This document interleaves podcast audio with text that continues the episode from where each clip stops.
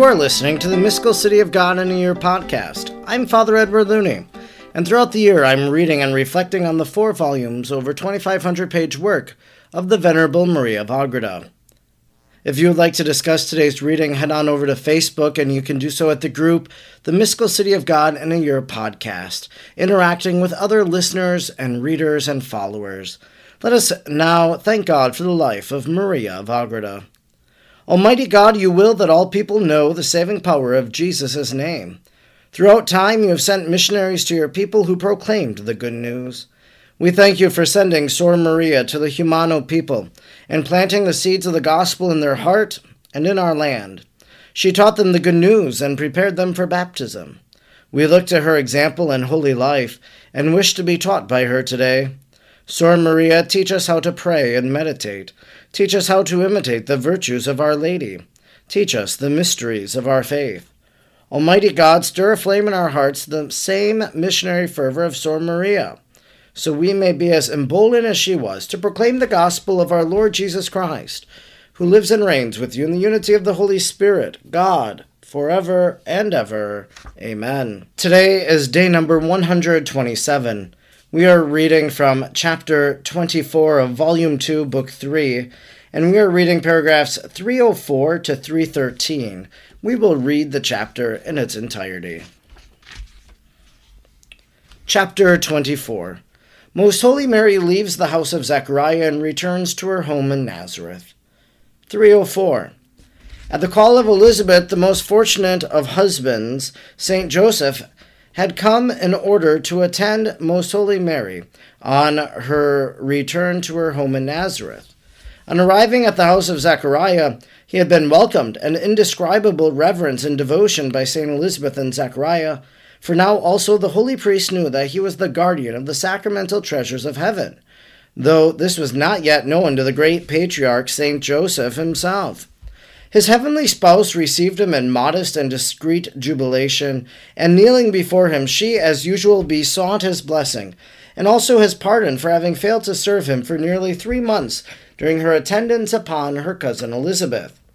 Though she had been guilty of no fault, not even of an imperfection, in thus devotedly fulfilling the will of God in conformity with the wishes of her spouse, yet by this courteous and enduring act of humility, she wanted to repay her husband for the want of her consoling companionship. The holy Joseph answered that as now he again saw her and again enjoyed her delightful presence, he was relieved of the pain caused by her absence. In the course of a few days, they announced the day of their departure. 305. Thereupon the Princess Mary took leave of the priest Zachariah, as he had already been enlightened by the Lord concerning her dignity he addressed her with the greatest reverence as the living sanctuary of the divinity and humanity of the eternal Word.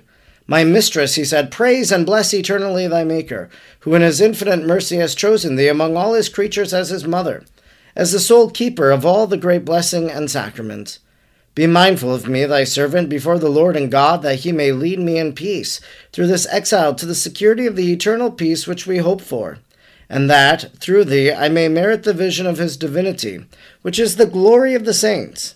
Remember also, O Lady, my house and family, and especially my son John, and pray to the Most High for thy people. 306. The great lady knelt before him, and in profound humility asked him to bless her. This Zechariah hesitated to do, and instead asked her to give him her blessing. But nothing could overcome the humility of her who was the teacher of that virtue and of all holiness, and therefore she importuned the priest for his blessing until he yielded to the impulse of the divine light. In the words of Holy Scripture, he said to her, The right arm of the Almighty and true God assist thee always and deliver thee from all evil. Psalm 127. Possess thou the grace of his unfailing protection, and be filled with the dew of heaven and with the fruits of the earth, and let him give thee abundance of bread and wine. Genesis 27:28. Let the nations serve thee, and let all the generations worship thee, since thou art the tabernacle of God. Ecclesiastes 24:12. Be thou the mistress of thy brethren, and let the sons of thy mother kneel in thy presence. Those that praise and bless thee shall be honored and blessed, and those that bless and extol thee shall not be cursed. In thee let all nations know their God. Judith 13:31 and through thee let the name of the most high God of Jacob be glorified. 307 in return for this prophetic blessing, Most Holy Mary kissed the hand of the priest and asked him to forgive her the faults committed in his house. The saintly old man was much moved by these parting words of the most pure and amiable of creatures, and ever thereafter bore hidden within him the memory of the mysteries revealed to him concerning the Most Holy Mary. Only once, when he was present at a meeting of the priests in the temple, who were congratulating him on account of the birth of his son and the restoration of his speech, he was moved by the excess of his joy. And he answered them, I believe firmly that the Most High has visited us, and has already sent us the promised Messiah, who will redeem his people. But he spoke no further of what he really knew of the mystery. The holy priest Simeon, however, who was present and heard these words, was seized with great joy of spirit by the divine impulse, exclaimed, Let not, O Lord God of Israel, thy servant depart from this valley of misery, before he has seen thy salvation, the Redeemer of his people.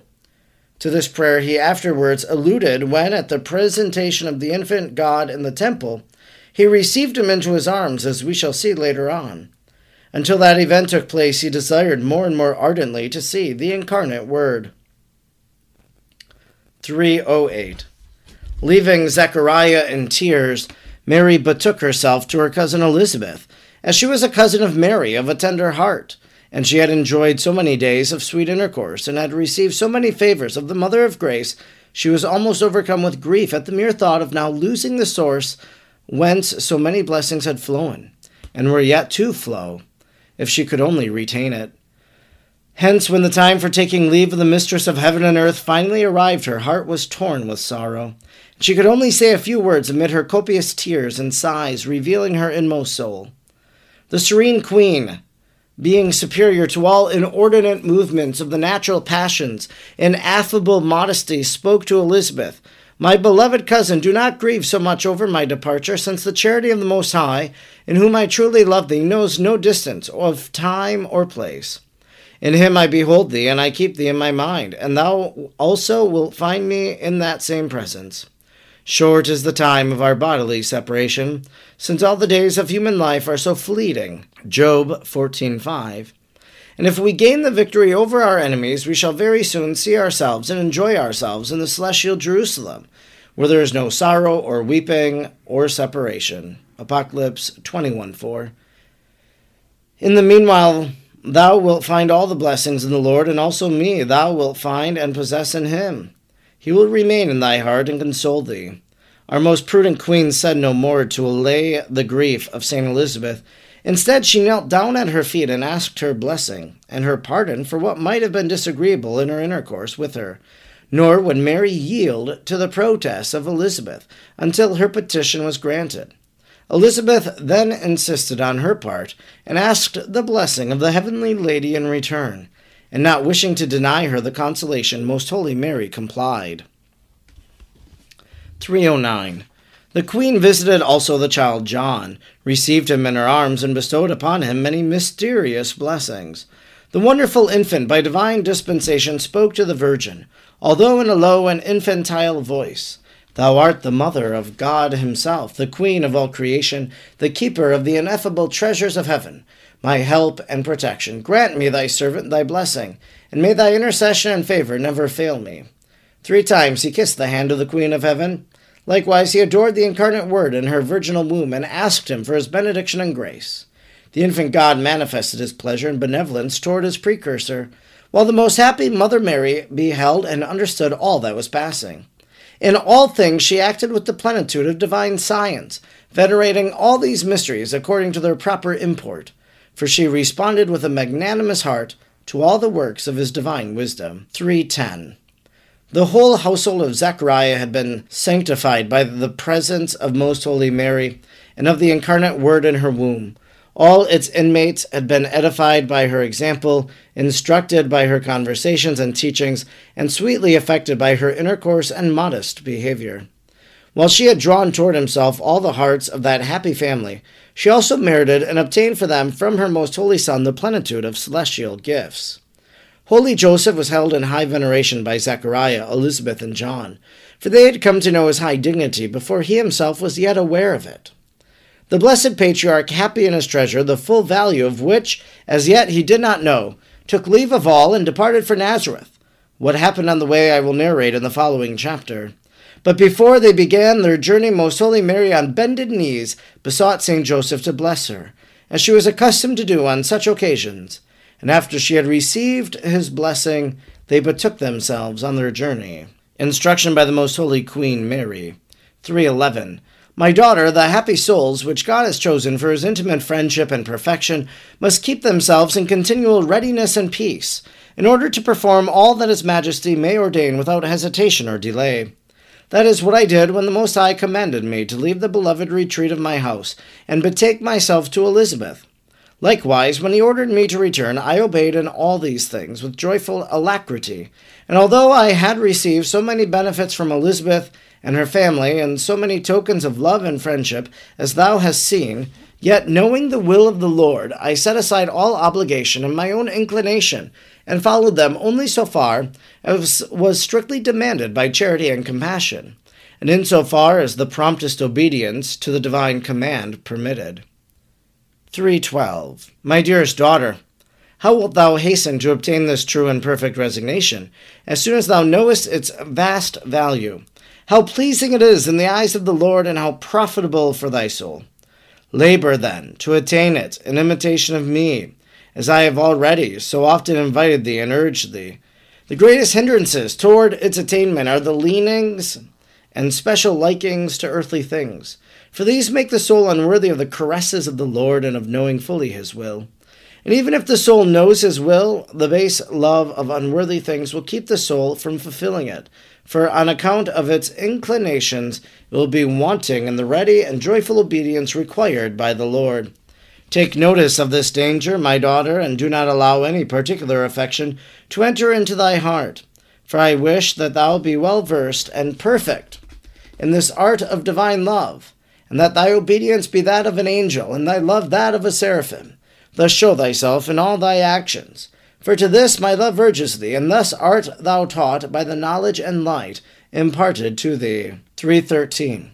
I do not say that thou must do away with all sensible feeling, for that is not naturally possible to the creature.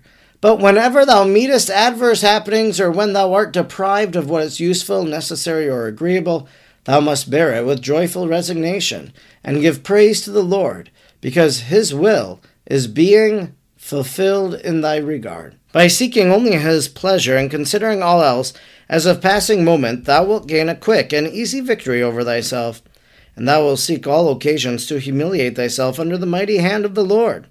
1 Peter 5 6. I also exhort thee to imitate me in my esteem and veneration of the priests and that thou always ask their blessing before speaking to them and leaving them. Do this also in regard to the Most High before beginning any work. Toward thy superiors always show thyself devoted and submissive. If any married woman come to seek thy advice, exhort them to be obedient to their husbands. Titus 5 2. Peacefully subjecting themselves, living retired in their houses, and carefully fulfilling their obligations toward their families. Tell them not to give themselves up entirely to their occupations nor to lose themselves in their daily cares or pretext of necessity. For much more must be trusted to thy goodness and liberality of God than to one's own immoderate bustle and activity. In whatever happened to me in my condition, thou wilt find true instruction and example, and thy whole life will be an example of perfection for the guidance of souls. And therefore I will not need to give thee further direction. This concludes our reading today for day number 127. Today we read from chapter 24 of volume 2, book 3. We read paragraphs 304 to 313. I think one of the enriching things for us is we've now read these discourses about the visitation of Mary to Elizabeth, that we just get this brief snapshot in the sacred scriptures. And so we heard a bit more about these events and these months that Mary spent with Elizabeth. And I think that can really help our reflection on the rosary mystery of the visitation, the second joyful mystery. That now that we've heard these things, well, now they will recur in our mind as we reflect on the mystery of the visitation of Our Lady to Elizabeth. I've always centered my rosary meditation on the visitation around Mary arriving at the home of Elizabeth, of her being greeted by Elizabeth, of the infant leaping in the womb, and of the Magnificat. But as I made our way through our reading here, and then the birth of John the Baptist, I realized that's all a part of the visitation. And so in my own meditation, I've been neglecting these other aspects of the presence of Zechariah and him being mute and him proclaiming, Blessed be the Lord, the God of Israel. Even today, in our reading, we have this very interesting reality that here you had Zechariah in the temple, and there was also Simeon, who we will encounter again in our reading, who says, Now you can let your servant go in peace. And what an interesting thought to know that Zechariah now knew about the coming of the Savior, not because anyone told him, but he intuited it by the very presence of the Blessed Virgin Mary. God Himself revealed it to him. That's why he says that to give the people knowledge of salvation by the forgiveness of their sins in the tender compassion of our God, the dawn from on high has visited us. Jesus, the dawn from on high, visited the home. And so he says, I believe, I know that the Messiah is already here among us. He is coming. And then that led Simeon to say, Well, then I know that I will see the Messiah. And we'll see that fulfilled then at the presentation in the temple. Something very rich for us to reflect upon, I think, and to dwell on in our prayer of the Rosary and the second joyful mystery. How interesting that Mary goes to Zechariah and asked him to forgive her the faults committed in his house. Well, Mary, as the Immaculate Conception, is without fault, but yet she perceives something. And so she goes. She doesn't need forgiveness. She has no fault. But yet, this is another example of the humility of Mary as she is asking for something she has no need to even ask of. Also, we saw the interplay of Joseph and Mary and the great respect that Mary has for Joseph. And then, interestingly, that Mary goes to each of the people before they depart from them. Finally, we heard that Our Lady asked the blessing of Zechariah. We also uh, know that she asked, you know, the blessing of St. Joseph as well from our reading today. And in the instruction, we were told by Mary to Maria of Agreda, I also exhort thee to imitate me in my esteem and veneration of the priests, and that thou always ask their blessing before speaking to them and in leaving them. And, you know, that's a customary thing that I've seen, especially when I go to pilgrimage sites, holy places. Uh, people will say, Well, Father, can you give us your blessing? Sometimes at the end of a radio show, they'll say, Father, can you give us your blessing? And so here we have some sort of semblance of that, seeking the blessing of the priest whose hand blesses in the name of Almighty God. And then Maria of Agreda is told by the Blessed Mother, Do this also in regard to the Most High before beginning any work. So when you undertake a task, ask the blessing of Almighty God. Lord, I begin this task out of love for you. I beseech your blessing. Perhaps the next time you have an interaction with a priest or you begin your work, you'll ask for the blessing of that priest or Almighty God. I'm Father Edward Looney, and throughout the year, I'm reading and reflecting on the mystical city of God. I'm grateful you joined me today, and I hope you'll join me again tomorrow. Until then, may God bless you, and Mary pray for you.